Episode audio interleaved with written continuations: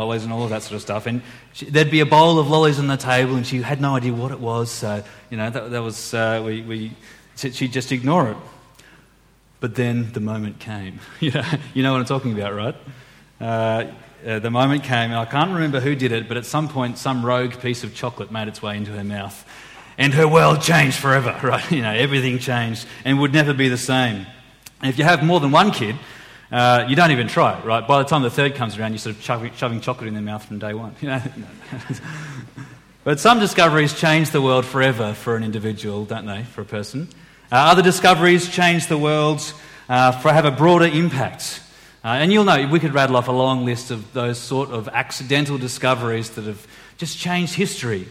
Um, I remember hearing about, you know, the story of Archimedes in the bath, going up and down and discovering the water come up and down. And that was his discovery of, someone can tell me what, but I just remember the story, right? uh, a whole list of other discoveries that were that someone had come across accidentally that have just changed the way we see the world, changed the way we experience the world. Well, Luke twenty-four, our passage today, it tells of an incredible, incredible discovery, doesn't it? Uh, it changed everything. But it changed everything, not just for the people who discovered it, not just for a few hundred years afterwards. The claim of this discovery was unthinkably big. It was huge. Uh, and it would make every other discovery sort of pale into insignificance compared to how big this discovery was. If you have an outline there, you'll see on the back cover of the outline a bit of a, a, a, a indication of where we're going in the sermon, so you might find that helpful to have in front of you. But if you've got your passage open, that will be even more helpful uh, if you want to open your Bibles to Luke twenty-four. And it was a Sunday morning. It was a Sunday morning like no other that we read of at the start of chapter twenty-four. We're told a group of women got up very early in the morning, and so right from the start, you think this isn't a normal Sunday morning, especially not. It's not a, a normal long weekend Sunday morning. Very early in the morning, the children awoke, for it was. Daylight savings had finished. No, it, it wasn't just that it was an early Sunday morning for these women. Of course, this Sunday was like no other Sunday because it came on the end of a week like no other. A week like no other.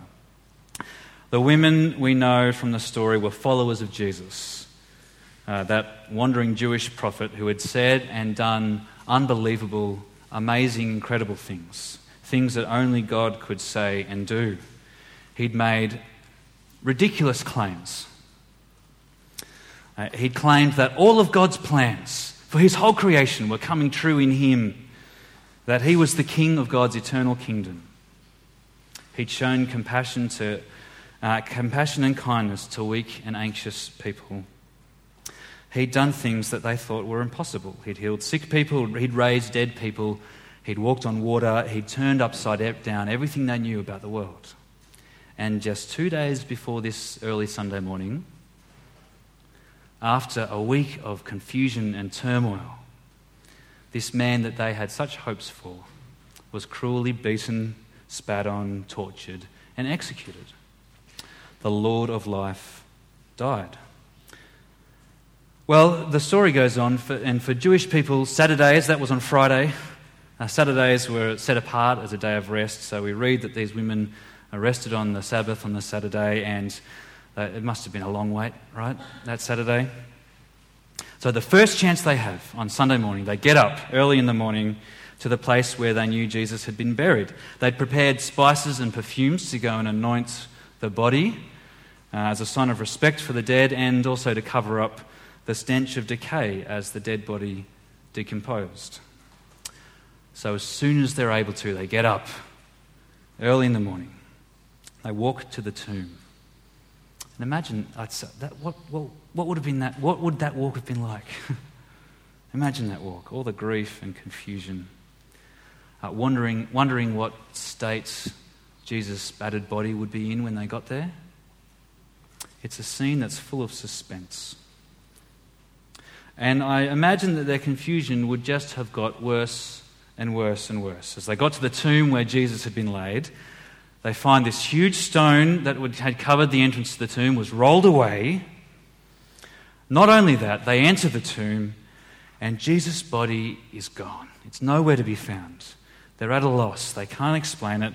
And it seems that they're weak from horror. It just got worse again, right? They're weak from horror. It just got worse.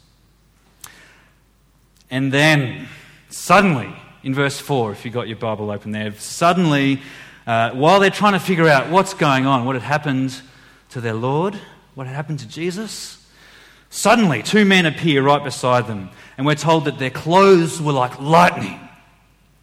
Uh, late last year, I don't know if you remember, there was a huge lightning storm that went over Adelaide, went over the whole region. Uh, I was driving with my family between Goolwa and Mount Barker at the time, right through the middle of this storm. It was unbelievable. It was one of the most incredible experiences I've ever had of lightning. We sort of, you know, we almost turned around several times. We were surrounded by constant bursts of light and sound, and it was it was terrifying. The, the kids would normally have been long asleep by that point. They were sort of sitting in the back, wide-eyed, freaking out about all this light that was going on around them. And you can understand why. See, lightning, lightning is a terrifying thing when you encounter it close up, right? This combination of intense light uh, and burning heat. You can understand why these women fell to the ground when they faced these men dressed with lightning. These women knew that they were angels, messengers from God, not sort of um, cute little cherubs floating around in clouds. Fierce warriors of light, God's messengers to his world. And anyone in their right mind would have done just what these women did. But then these angels speak to the women. So they're on the ground, they're terrified, and then the angels speak. And it's so great, isn't it? You can almost kind of see that hint of the smile on the face of the angel as it says, as it says their wonderful question. They, you see, uh, they talk to the women looking for Jesus. The, but the angels, they know the secret. They know where Jesus is. And they have wonderful news. They know about another light, another light that shines so brightly that even their sort of lightning clothes is like a, you know, a match compared to the sunlight, compared to this light. So they ask their wonderful question in verse five. Why do you seek the living among the dead? Why do you seek the living among the dead? You're after Jesus, right? So what are you doing looking in a place for dead people? And it, now, we need to clarify what's going on here. It wasn't as if Jesus wasn't really dead, you know, as if he didn't actually die on Good Friday, if it was all just a, a, a bit of a joke or a, a cover-up. He wasn't pretending to be dead. No, the Romans who had crucified a, a Jesus, the Romans were death experts, right? They were death experts, uh, and they knew how to kill people good and proper. Jesus was well and truly dead, dead and buried. And of course the women, I mean the women were right, weren't they? They were right to go to the tomb to look for Jesus. His body really was broken, his heart really had stopped beating. He was dead as a doornail. The, the women were in exactly the right place to find Jesus. But of course the angels know something that the women don't. Look at there in verse five. Why do you look for the living among the dead? He is not here. He has risen. And then the angels go on. You see, of course, of course, on one level, the women were right. You know what I mean? Like they were, they were right to look at the tomb for Jesus. He really had died. Of course they were right. But on another level, they were wrong. They were hugely wrong. None of this was a defeat for Jesus, an unexpected failure that caught him by surprise. Jesus knew what was going to happen, and he'd even told them about it. Uh, you can read that through the Gospels. If you're interested, chapter nine, we read Jesus telling his disciples that this would happen. Uh, and uh, the angels say it again here in verse seven. The Son of Man, one of Jesus' favourite ways of talking about himself, the Son of Man must be delivered over to the hands of sinners, be crucified, and on the third day be raised again. Of course the women were right to look, but they were so wrong, weren't they? to look for Jesus among the dead? The women remember what Jesus had said, and I imagine they run back. They go back to the disciples and tell them the incredible news. But then you can see there, uh, from verse nine onwards, it's strange what happens, isn't it? They they have this incredible news from the angels, uh, but they get a real mixed reception. They get a really mixed reception from the disciples. They tell everything to the eleven, the sort of closest followers of Jesus who knew him best. Uh, but in verse eleven, we read that these guys think it's nonsense. They can't believe it. They can't believe this news. Now, what's going on here? One option. Uh, one option is this is this is just first century sexism, right? Uh, particularly in this culture, uh, a woman's testimony was not considered legally valid.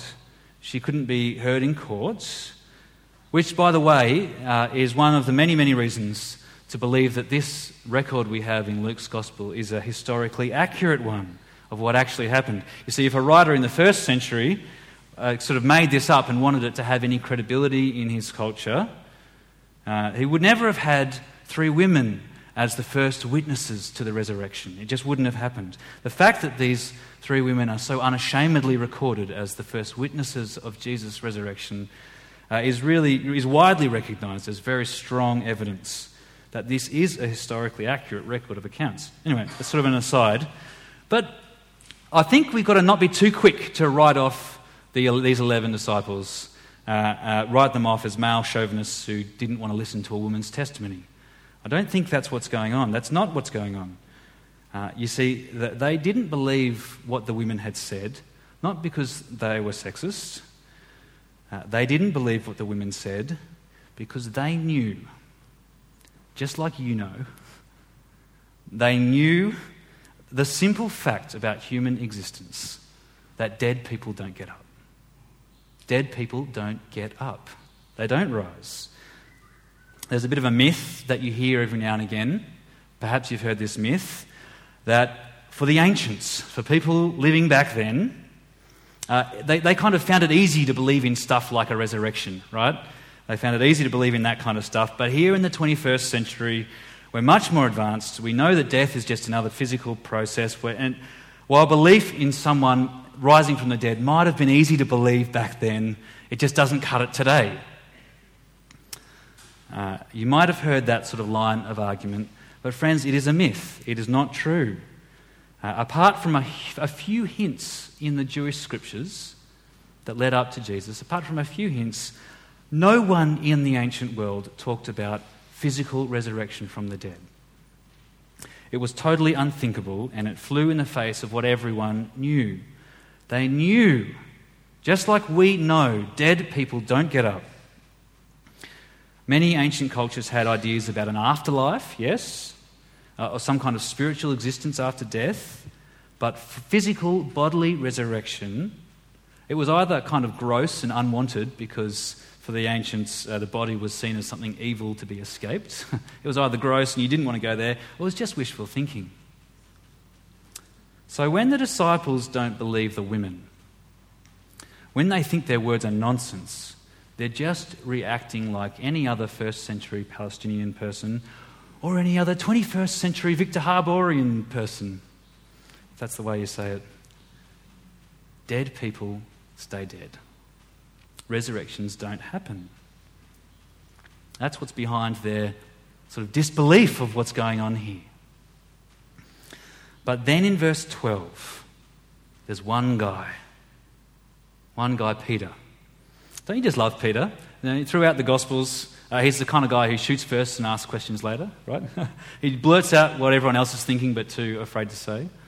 Um, it, it gets him in trouble sometimes, but here it's wonderful. Peter hears this woman's story, and perhaps he remembers what Jesus had said, and maybe has the faintest hope. And he doesn't sit, sit down, stay seated and sort of analyse the probabilities. He doesn't put together a task force to sort of uh, check out what had happened to Jesus' Jesus' body. He doesn't play it cool and casually stroll over to the tomb to check out. No, what does he do? He's up. He's out the door and he's running. He runs to the tomb. And it's just like the women said. It's just like the women said. Only this time in verse twelve, you can see there, we're told this really curious detail uh, about the strips of linen lying by themselves. It wasn't just that Jesus was gone. The material that he was wrapped in when he died, uh, that was itself lying discarded on the floor. So Peter goes away amazed, wondering what had happened. You get the sense that the light is starting to dawn for Peter. Well, it was an incredible discovery that these women and Peter made on that first Easter morning. But friends, we need to ask the question ourselves, and it's an important question to ask, so what? So what? What if this is true? What if Jesus was raised from the dead? Weird stuff happens, right? Uh, a survey released just last week by the McCrindle Research Institute found that twenty-one percent of Australians are confident that Jesus rose from the dead, and a further twenty-six percent are open to the possibility that it actually happened. Altogether, about half the people in this country are either confident or open to the possibility that Jesus physically rose from the dead. But even then, so what? Why didn't Peter hear the news and think, yeah, I can believe that, but it's not really going to have much of an impact on my life? Why, why was he up and running to the tomb? It wasn't just that he believed in the fact of the resurrection of Jesus. It wasn't just that he believed that it happened in history. It was the significance of that fact that got Peter on his feet. The significance of that fact. You see, for Peter, this wasn't just an interesting thing that had happened.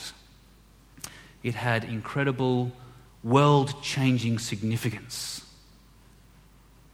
And the key to all this, uh, you can see we sort of skipped over it earlier, but if you look at verse seven, the key to that significance is a little word that the angels report Jesus having said in verse seven, the little word, must.